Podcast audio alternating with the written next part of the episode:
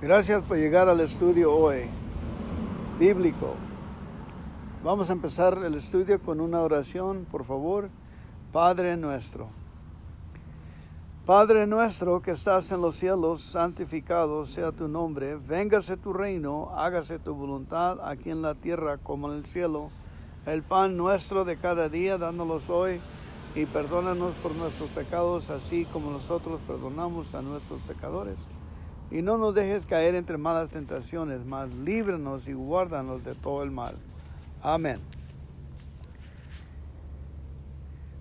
Septiembre 6. No se engañes, Dios no puede ser burlado, pues todo lo que el hombre sembraré, eso también segará. Galatas 6, 7. No se engañen, Dios no puede ser burlado, porque todo el hombre lo que siembra, eso también sacará. Si usted se siente bajo presión, recuerde que no es el único. Satanás está presionando a más personas ahora que en cualquier otro tiempo. Nos está presionando en todas las fuerzas que puede, mental, económica y emocionalmente. Existe tanta presión en todas partes que los gobiernos, las empresas y compañías no saben qué hacer. Las familias y las iglesias tampoco lo saben. Pero alabado sea Dios, Jesús sí sabe. Él afirma que dar puede librarnos de cualquier presión que el diablo esté poniendo sobre nosotros. Dar ese siempre la salida de Jesús. Siempre que hay una necesidad, Él siembra algo. En Marcos 4 Jesús dice que el reino de Dios es semejante a una semilla. Piense por un momento en la importancia de las semillas. Todo serviente en esta tierra proviene de esa semilla. Usted vino de una semilla pero luego volvió a nacer de nuevo de la semilla de la palabra de Dios. Jesús mismo fue la semilla, sembrada por Dios. El Señor lo sembró en sacrificio. Luego Jesús resucitó y se multiplicó en muchos hermanos. Está Jesús en nosotros. Cuando Satanás lo presione, acude a Jesús, llámale, para que Él le diga cómo y dónde sembrar. Si usted sigue las instrucciones, esa semilla crecerá hasta que rompa el poder de las tinieblas y de la necesidad, y lo liberará de la presión que el diablo ha estado ejerciendo sobre usted. Y usted me pregunta, ¿y cómo puedo poner la semilla? Pues la semilla es la palabra de Dios. A veces tiene que agarrar una promesa de, que Dios le ha dado, promesa de prosperidad, de salud, y escribirla 500 veces, estudiarla, memorizarla y seguirle poniendo esa semilla de la palabra de Dios en su corazón. Cuando ya crezca, usted va a tener un árbol para siempre la salud, económicamente se mejora, su actitud, depresión se irá y vencerá al demonio. Siga siendo un buen estudiante, siga sembrando la semilla de Dios, la palabra en el corazón. Ahora vamos a leer a Marcos 4, donde habla más de la semilla. Jesús explica lo que les acabo de decir en Marcos 1 a 20.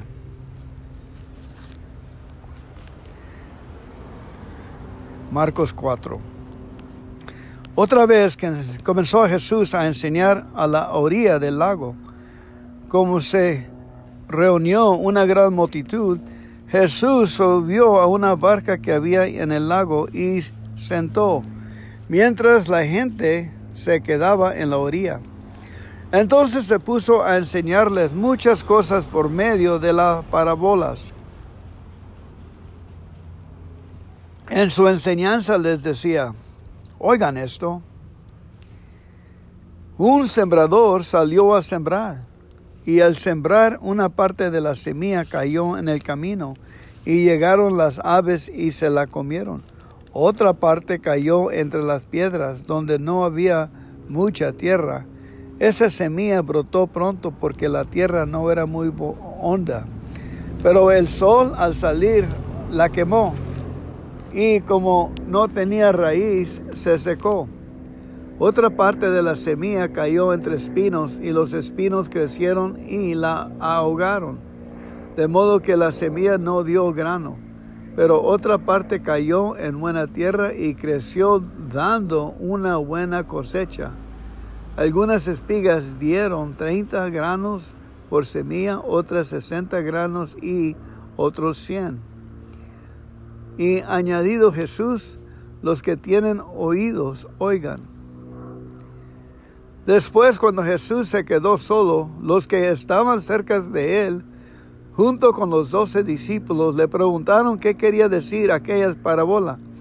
Les contestó, a ustedes Dios les da a conocer el secreto de su reino, pero a los que están afuera se les dice todo por medio de parábolas, para que por más que miren, no vean, y porque más que oigan, no entiendan, para que no se vuelvan a Dios y Él no los perdone. Les dijo, ¿no entienden ustedes esta parábola? ¿Cómo pues entenderán todas las demás?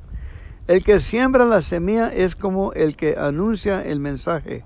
Hay quienes son como la semilla que cayó en el camino, oyen el mensaje, pero después de oírlo, viene Satanás y les quita el mensaje sembrado en su corazón. Otros son como la semilla sembrada entre las piedras, oyen el mensaje y lo reciben con gusto, pero como no tienen suficiente raíz, no se mantienen firmes por eso. Cuando por causa del mensaje sufren pruebas o persecución, pierden la fe. Otros son como la semilla sembrada entre espinos, oyen el mensaje, pero los negocios de este mundo los preocupan demasiado el amor por las riquezas los engaña y quisieran poseer todas las cosas. Todo esto entra en ellos y ahoga el mensaje y no lo deja de dar fruto. Pero hay otros que oyen el mensaje y lo aceptan y dan buena cosecha, como la semilla sembrada en buena tierra. Algunos de estos son como las espigas que dieron 30 granos por semilla, otros como las que dieron 60 y otros como las que dieron 100. Amén. Ahora vamos a leer Juan, versículo 1. Pero primero hay que una descripción de Juan, de la primera carta. El tema central de esta carta es el amor como demostración del verdadero conocimiento de Dios. Porque Dios es amor y solo el que ama a sus hermanos conoce en verdad a Dios. Se echa de ver que el autor refuta por lo menos dos falsas doctrinas, la de que siendo el mundo físico malo en sí mismo, concepto que vimos refutado ya en la primera carta a, a Timoteo, Jesús, el Hijo de Dios, no pudo haberse hecho realmente hombre y la de que la salvación no tenía nada que ver con este mundo y con las relaciones humanas, sino que era cuestión de un secreto conocimiento intelectual de Dios. Falsa idea, repudiada en aquella misma carta de Pablo, recalcando la contraposición entre la luz y las tinieblas que era un tema común en el judaísmo de entonces. Se exhorta a los creyentes y a vivir en la luz porque Dios es luz. En el capítulo 2 comienza a insistir en el amor entre hermanos y se anuncia la aparición de grandes opositores de Cristo, opositores, que niegan que Jesús es el Cristo y son por tanto mentirosos, tema al que se vuelve en 4, capítulo 4, 1 a 6. Las características de los hijos de Dios es el amor y el sumario de la vida cristiana es creer en Jesucristo, obedecer los mandamientos de Dios y amarse los unos a los otros. La carta termina proclamando una fe victoriosa y añadiendo algunos consejos finales. Capítulo 1, versículo 1. Les escribimos a ustedes acerca de aquellos que ya existía desde el principio, de los que hemos oído y de lo que hemos visto con nuestros propios ojos, porque los hemos visto y lo hemos tocado con nuestras manos. Se trata de la palabra de vida. Esta vida se manifestó y nosotros la vimos y hemos dado testimonio de ella y les anunciamos a ustedes esta vida eterna, la cual estaba con el Padre y se nos ha manifestado. Les anunciamos pues los que hemos visto y oído para que ustedes estén unidos con nosotros, como nosotros estamos unidos con Dios, el Padre, y con su Hijo Jesucristo. Escribimos estas cosas para que nuestra alegría se completa. Este es el mensaje que Jesucristo nos enseñó y que les anunciamos a ustedes, que Dios es la luz y que en Él no hay ninguna oscuridad. Si decimos que estamos unidos a Él y al mismo tiempo vivimos en la oscuridad, mentimos la palabra y de hecho. Pero si vivimos en la luz, así como Dios está en la luz, entonces hay unión entre nosotros y la sangre de su Hijo, Jesucristo, nos limpia de todo pecado. Si decimos que no tenemos pecado, nos engañamos y nosotros mismos no hay verdad en nosotros. Pero si confesamos nuestros pecados, podemos confiar en que Dios hará lo que es justo. Nos perdonará nuestros pecados y nos limpiará de toda maldad. Si decimos que no hemos cometido pecado, hacemos que Dios parezca mentiroso y no hemos aceptado verdaderamente su palabra. Hijitos míos, lo, les escribo, capítulo 2. Estas cosas para que no cometan pecados, aunque si alguno comete pecado, tenemos un abogado ante el Padre que es Jesucristo, y Él es justo. Jesucristo se ofreció en sacrificio para que nuestros pecados sean perdonados, y no solo los nuestros, sino los de todo el mundo. Si obedecemos los mandamientos de Dios, podemos estar seguros de que hemos llegado a conocerlo. Pero si alguno dice, yo lo conozco y no obedece sus mandamientos, es un mentiroso y no hay verdad en él. En cambio, el que hace caso de su palabra ha llegado a amarle perfectamente. Y de ese modo sabemos que estamos unidos a Él. El que dice que está unido a Dios debe vivir como vivió Jesucristo. Hermanos, este mandamiento que les escribo no es nuevo, es el mismo que ustedes recibieron desde el principio. Este mandamiento antiguo es el mensaje que ya oyeron. Y sin embargo, esto que les escribo es un mandamiento nuevo que es verdad tanto en Cristo como en ustedes, porque la oscuridad va pasando y ya brilla la luz verdadera. Si alguno dice que está en la luz, pero odia a su hermano, todavía está en la oscuridad.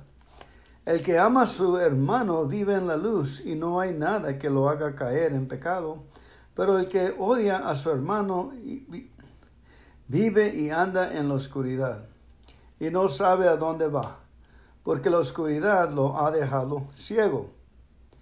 Hijos, les escribo a ustedes porque Dios, haciendo honor a su nombre, les ha perdonado sus pecados. Padres, les escribo a ustedes porque han conocido al que ya existía desde el principio.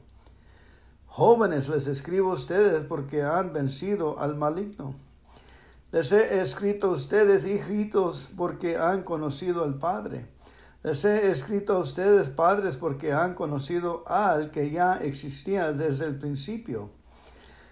Les he escrito también a ustedes, jóvenes, porque son fuertes y han aceptado la palabra de Dios en su corazón y porque han vencido al maligno.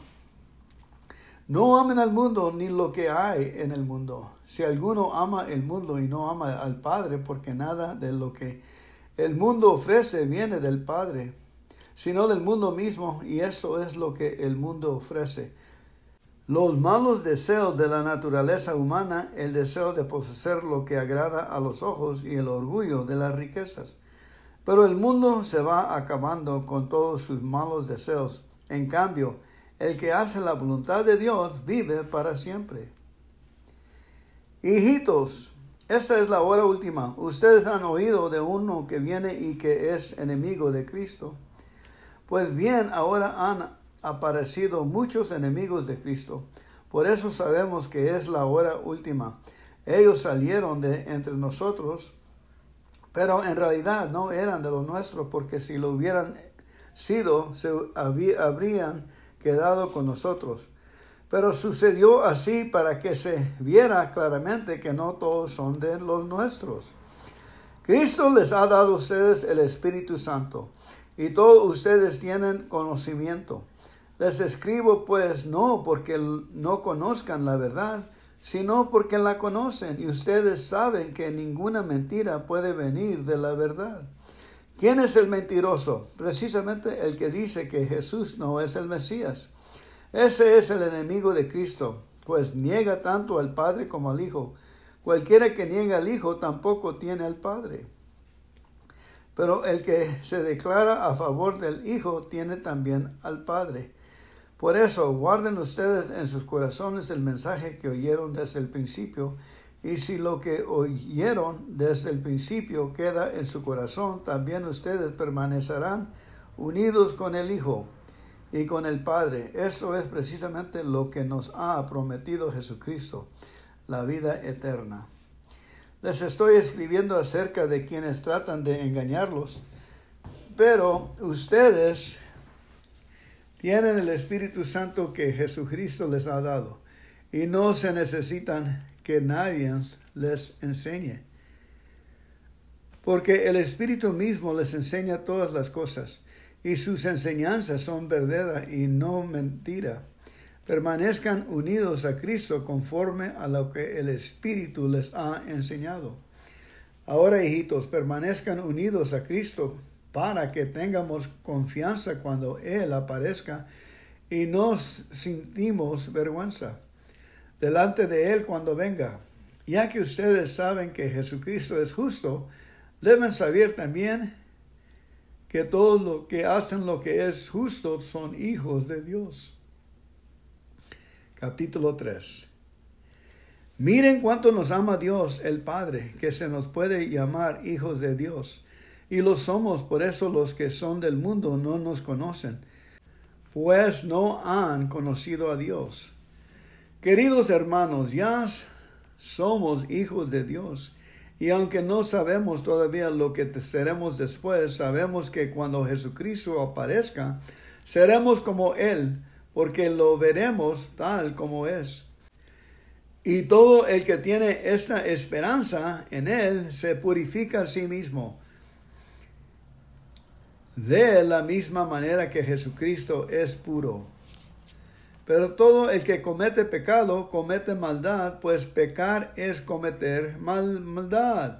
Ustedes ya saben que Jesucristo vino al mundo para quitar los pecados y que Él no tiene pecado alguno. Así pues, todo el que permanece unido a Él no peca, pero todo el que peca no lo ha visto ni lo ha conocido. Hijitos míos, que nadie los engañe. El que practica la justicia es justo como Él es justo.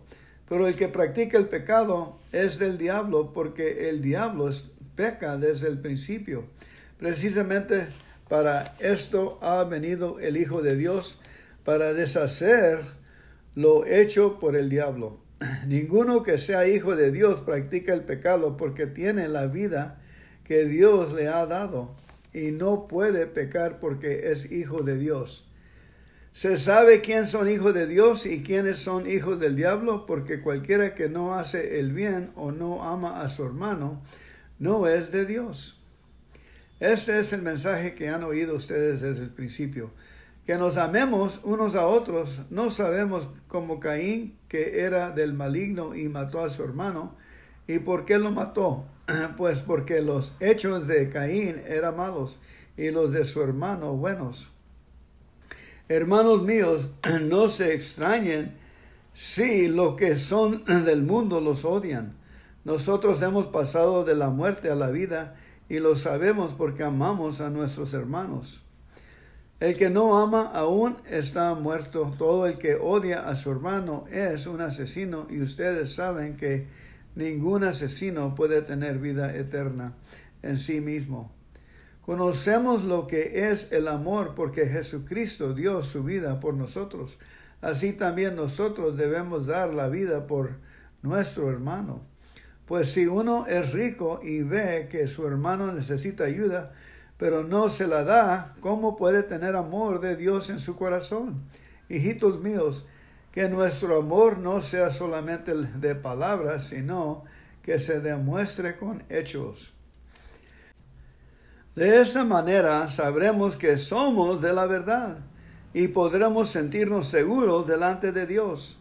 Pues si nuestro corazón nos acusa de algo, Dios es más grande que nuestro corazón y lo sabe todo.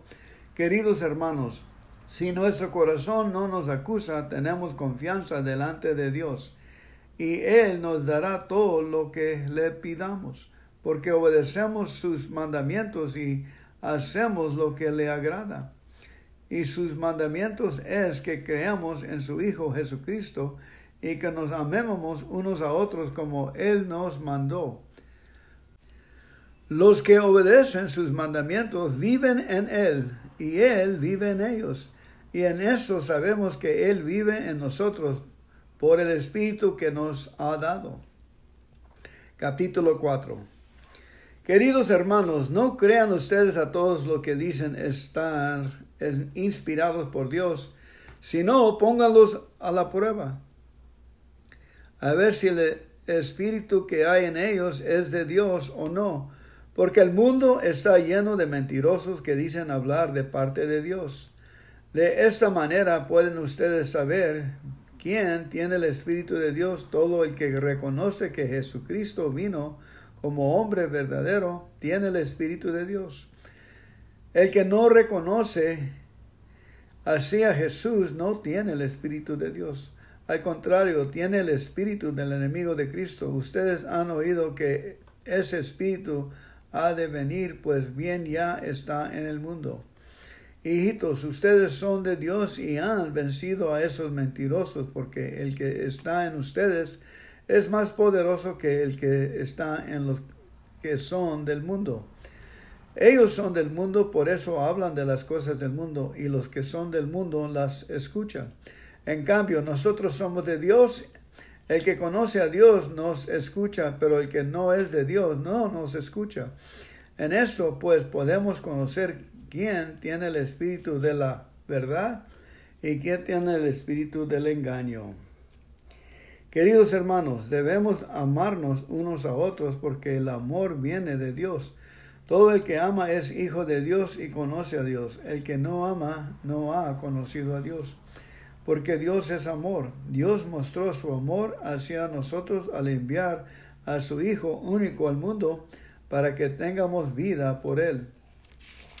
El amor consiste en esto, no en que nosotros hayamos amado a Dios, sino en que Él nos amó a nosotros y envió a su Hijo para que, ofriéndose en sacrificio, nuestros pecados quedarán perdonados. Queridos hermanos, si Dios nos ha amado así, nosotros también debemos amarnos unos a otros. A Dios nunca lo ha visto nadie, pero si nos amamos uno a otros, Dios vive en nosotros y su amor se hace realidad en nosotros. La prueba de que nosotros vivimos en Dios y de que Él vive en nosotros es que nos ha dado su Espíritu. Y nosotros mismos hemos visto y declaramos que el Padre envió a su Hijo para salvar el mundo. Cualquiera que reconoce que Jesús es el Hijo de Dios, vive en Dios y Dios en Él. Así hemos llegado a saber y creer que Dios nos ama. Dios es amor y el que vive en el amor vive en Dios y Dios en él.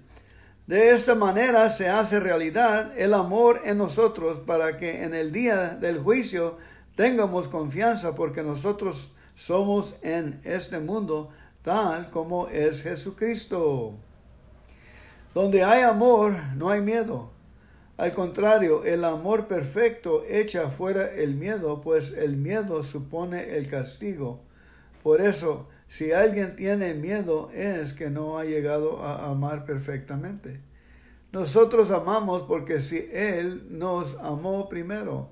Si alguno dice yo amo a Dios y él mismo tiempo odia a su hermano, es un mentiroso. Pues si uno no ama a su hermano, a quien ve, tampoco puede amar a Dios, a quien no ve. Jesucristo nos ha dado este mandamiento, que el que ama a Dios ame también a su hermano. Capítulo 5. Todo el que tiene fe en que Jesús es el Mesías es hijo de Dios, y el que ama a un padre ama también a los hijos de ese padre. Cuando amamos a Dios y hacemos lo que Él manda, sabemos que amamos también a los hijos de Dios. El amar a Dios consiste en obedecer sus mandamientos y sus mandamientos no son una carga. Porque todo el que es hijo de Dios vence al mundo. Y nuestra fe nos ha dado la victoria sobre el mundo. El que cree que Jesús es el Hijo de Dios vence al mundo. La venida de Jesucristo quedó señalada con agua y sangre, no solo con agua, sino con agua y sangre. El Espíritu mismo es testigo de esto, y el Espíritu es la verdad.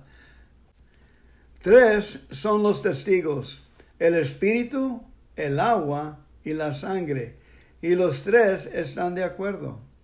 Aceptamos el testimonio de los hombres, pero el testimonio de Dios es de mucho más valor porque consiste en el testimonio que Dios ha dado cerca de su Hijo. El que cree en el Hijo de Dios lleva este testimonio en su propio corazón. El que no cree en Dios lo hace aparecer como mentiroso porque no cree en el testimonio que Dios ha dado acerca de su Hijo. Este testimonio es que Dios nos ha dado vida eterna y que esta vida está en su Hijo.